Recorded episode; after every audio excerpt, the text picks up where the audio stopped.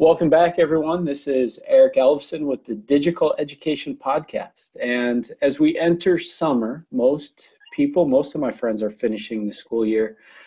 Um, but as we enter summer, you know, I've been I've been asking the question, you know, what's at the top of your mind? What's on your heart? What are you thinking about that's unique, unusual, just different, or a twist on the usual? As you get ready for the fall. And we've done this series, asked this question of school leaders along the way. And, and today, finishing it out, we're closing it out. And I'm with a, a great friend of mine who's the head of school at uh, Intermountain Christian School in Salt Lake City, Utah, Mitch Menning. So, Mitch, I'm just going to throw that to you. And I appreciate your time and you putting some thoughts together for this. But what what is it? That you just got done with a planning meeting too with your leadership team. So, what is it that you're talking about that's unique, unusual, different, or just a twist on the usual? Yeah, well, thank you, Eric, and uh, I'm I'm honored to be on this uh, prestigious, you know, podcast here. But uh, I I wondered I'm wondering why I listened to all 15 others, and uh, all these people I would consider people I follow and and are are much smarter than me. So I guess uh, you went the opposite of saving the good good wine for the end of the uh, you know of the of the gathering, as, Jesus did with his miracles. But uh, anyway, I did think of some things because there were some there were some different um, thoughts, and and and one thing uh, I'll just say as we look ahead to next year, and we did something really unique where uh, we were like everyone exhausted to a to a um, degree that we haven't been for a long time. And it's a funny thing that um, that's one of the things I was going to mention actually that uh, I read an article about a month or two ago that said, and I shared this with our faculty, and everybody went, "Oh, got it." I said, "Everybody's wondering, man, we're at home, we're we're we're leading, but we're in education, but we're so exhausted. Why are we so tired?" And um, it had to do with um, the fact that we were all experiencing trauma, right? And um, and, and, recognizing that this was all trauma, um, it, and and it was helpful. You know, I have two two young uh, sons who are in elementary, both of whom were um, diagnosed autistic in the last six to eight months, and uh, the trauma that they've gone through in their life. Uh, both of them are adopted, and um, you know, I said to the faculty and staff, what you're feeling right now is what a lot of kids live with all the time. So it was an interesting thing. Then, then good old Utah, we had an earthquake, the biggest one we had in about 25 years out here, about a week after we went to distance learning. So that was additional, like shaking things up, right? And um, I actually had a, a student, uh, one of our sophomores, say to me the other day, "Mr. Menning, is the world coming to an end?" and and I think that that's a those are those are that's kind of how she was feeling at the time. Um, but uh, Tom Dykhouse, who's a leader in uh, uh, New Jersey, I'm totally stealing this from him, but it makes so much sense. He said, We're looking ahead to next year and we're playing out about five scenarios. We'll call them scenario A through scenario E. Um, scenario E is where we don't want to land, and that is um, more distance learning. Scenario A is where we really want to land, and we want to be back live but we also know we want to do that better than we ever have. And so families are reaching out to us and going, What's it going to be? What's it going to be? How am I confident that you're going to do it well? And Tom put it well when he said, in his case, it was many more years, but I said, if you apply it to ICS, to our school, we have a 38 year track record of doing scenario A pretty well, like really well. And we have an 11 week track record of doing scenario E really well. So if we have to be in B, C, or D, I'm pretty sure we're going to be okay also. And just kind of that trying to instill that confidence in people, even when uh, you might not be certain as to how it's going to look. And one thing I think everyone realizes is, you know, the add to the trauma of the past number of days with, you know, the the, the murder of George Floyd and and everything. And we have a um, relatively diverse student body for Utah, especially, and and also our leadership team and and faculty, and and that's just another added level of trauma that we're trying to work through as we look ahead. So that's been kind of consuming a lot of our thoughts in the last number of days. Um, but we did a different thing because we were tired and exhausted. Normally, we'll take the first two weeks of summer and just hit it hard with our leadership team and then we kind of disperse for a while. Then we come back together a week or two before before kind of orientation week and stuff like that. Well, this year we were just we hit a level of exhaustion that we hadn't hit before, and and it happened to be in the calendar, the school calendar, that the summer was about a week longer, and we just said we are shutting it down completely. So we we literally turned everything off after our last, and we last week we just said everyone's taking a week off. Uh, we need a Sabbath and we need a reset, and so that's been really uh, healthy for us. Um, but the big one of the big things that I'm trying to think through at this point um, is, you know, in Utah, we're a. It's been amazing to see how different states are responding differently, and a lot of it, you know, falls in political lines and things like that. Um, Utah is a pretty conservative state politically, and and we have the gamut of families at our school. The state will probably be allowing us to do a lot more than a lot of other states. In fact, we've been at level yellow for a few weeks, what we call yellow, and then we're moving. There's just a recommendation to actually move to level green here very soon, which is essentially the new normal. Um, but I guess I'm thinking at this point, the the state or the government has kind of dictated what we're doing for the most part.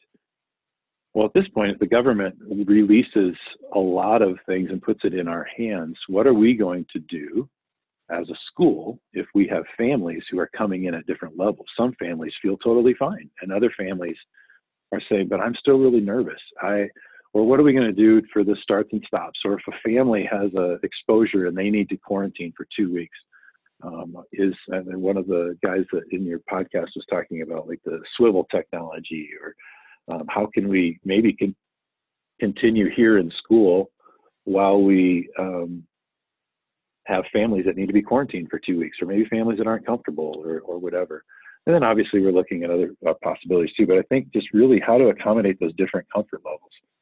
Um, that was kind of the the first thing that uh, came to came to us.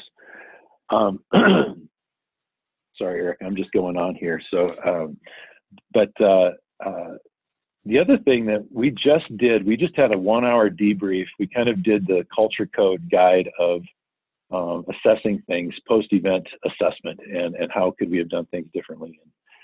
We actually are able here because of the fact that we went to level yellow um, about a week before our graduation, which was the 22nd of May. Um, that was our last day of school. Uh, we we planned an outdoor uh, graduation on the front steps of school. And Eric, you know our school. We have about uh, 300 students K to 12. And um, so our graduating class this year was 26 kids from the high school. And we were able to socially distance them, spread out um, on the front steps of the school. And we did it, we were planning a parking lot graduation. Uh, we did an eighth grade event, it was great. We did a couple little kindergarten graduations, they were great. And then Friday night, high school graduation came around. And the reason I'm sharing this is because I feel like we could learn a little bit, uh, and I could share this with others as to learning from maybe our mistakes or or or whatever. Um, first of all, the evening rolled around, and uh, 45 minutes before graduation was supposed to start at 6:15. Um, we found out that we were under a wind advisory, and the winds picked up to 25 to 35 miles an hour, and there were gusts of 55 miles an hour. Everything was blowing all over the place and started pouring rain. So what do we do? And everybody's in the parking lot. They're waiting in their cars. They got an FM broadcast. We got a YouTube stream happening all this stuff was going to be just great. And uh, so in Utah, they had said that we can switch to religious gatherings um, in churches as long as they're socially distanced between parties. So we looked in our gym, which is a church uses our gym, and uh, I said I'd set up right now for social distancing. I think we could pull off immediate family in the gym and still comply under standards. So we moved ahead with our team. We we quickly shifted and we said we're moving inside. Um, planned the whole thing, did it all socially distanced. We said we're going to delay start.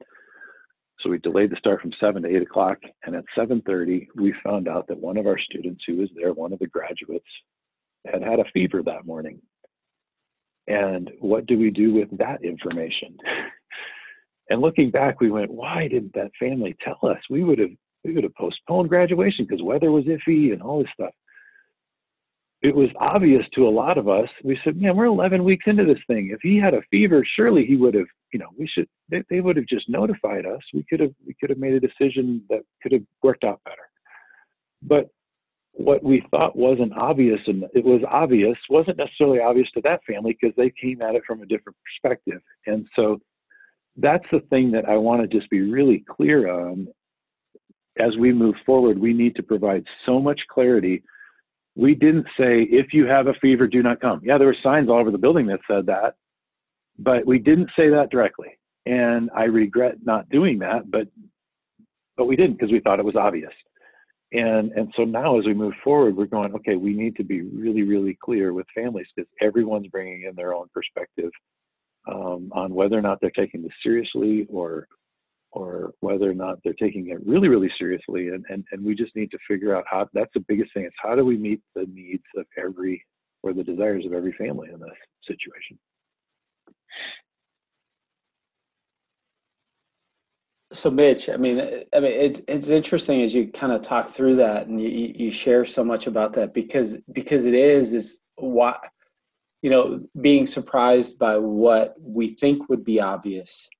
Um, right you know and and and and that search for clarity because especially mm-hmm. now right you're not reliant upon especially entering the fall you're not reliant upon you know what the, these are the traditions these are the norms this is just what happens yeah. sometimes when we we enter and it probably some of the things that you went through when you were new to the school it's like why do we do this and why do we do this and now it's mm-hmm. just the stuff that we do are, are there things that you talk about that's like hey you know what? You know with your with your team and your leadership group where it's like we need to bring more clarity to this because we think it's obvious mm. but we're not sure if everyone else does?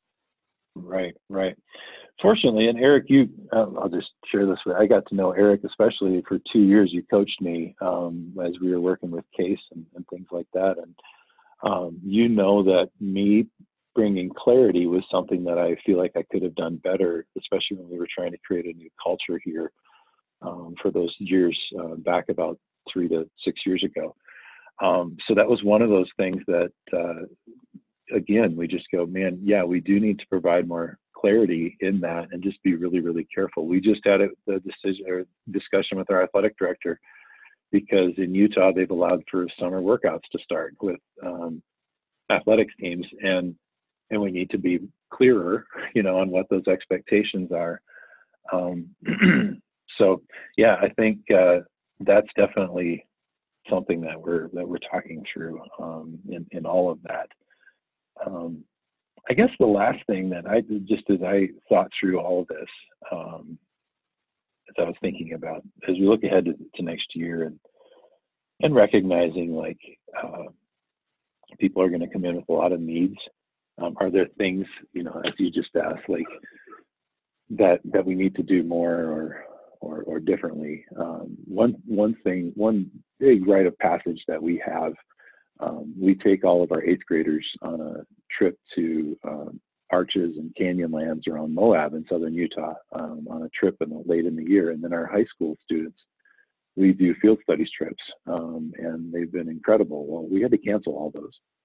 Um, and so we're talking about kind of utilizing some of that budgeted, those budgeted funds into doing something really, really well and caring for the students as they come back this year because we know that that was really important and it's provided more and more clarity um, in that and, and to see how much we really appreciate and love being around each other. Community has become such a clear um, priority for us. Um, one thing that I'm really grateful for, which we're at now, and I think Eric, this will probably warm your heart because you walked through the early years of my leadership here with me. Um, we feel really, really aligned with our faculty and staff at this point um, around our mission, around who we are. Um, we're, we're so together that when we hit moments like that rough graduation, we were able to proceed and and and make decisions because we were clearly aligned around our mission. And I think that that just gives me more excitement going forward. Um, the last thing I think everybody has probably felt in some ways, but it's been an interesting thing for us. Um, has been obviously we've talked about the hundreds of thousands of dollars in 18 to 24 months it would take for us to shift to online learning or to distance learning if we were to plan this all out in the future. We'd have all sorts of PD and people would be upset and frustrated. And instead we did it in two days and, and we, you know, we, we, it worked out really well for us. We started for a week. We were able to catch our breath during spring break, came back, made adjustments, and then we, and then we went rolling again. But yeah, in two days we pulled off what we probably would have not taken. We would have taken a year or two years about.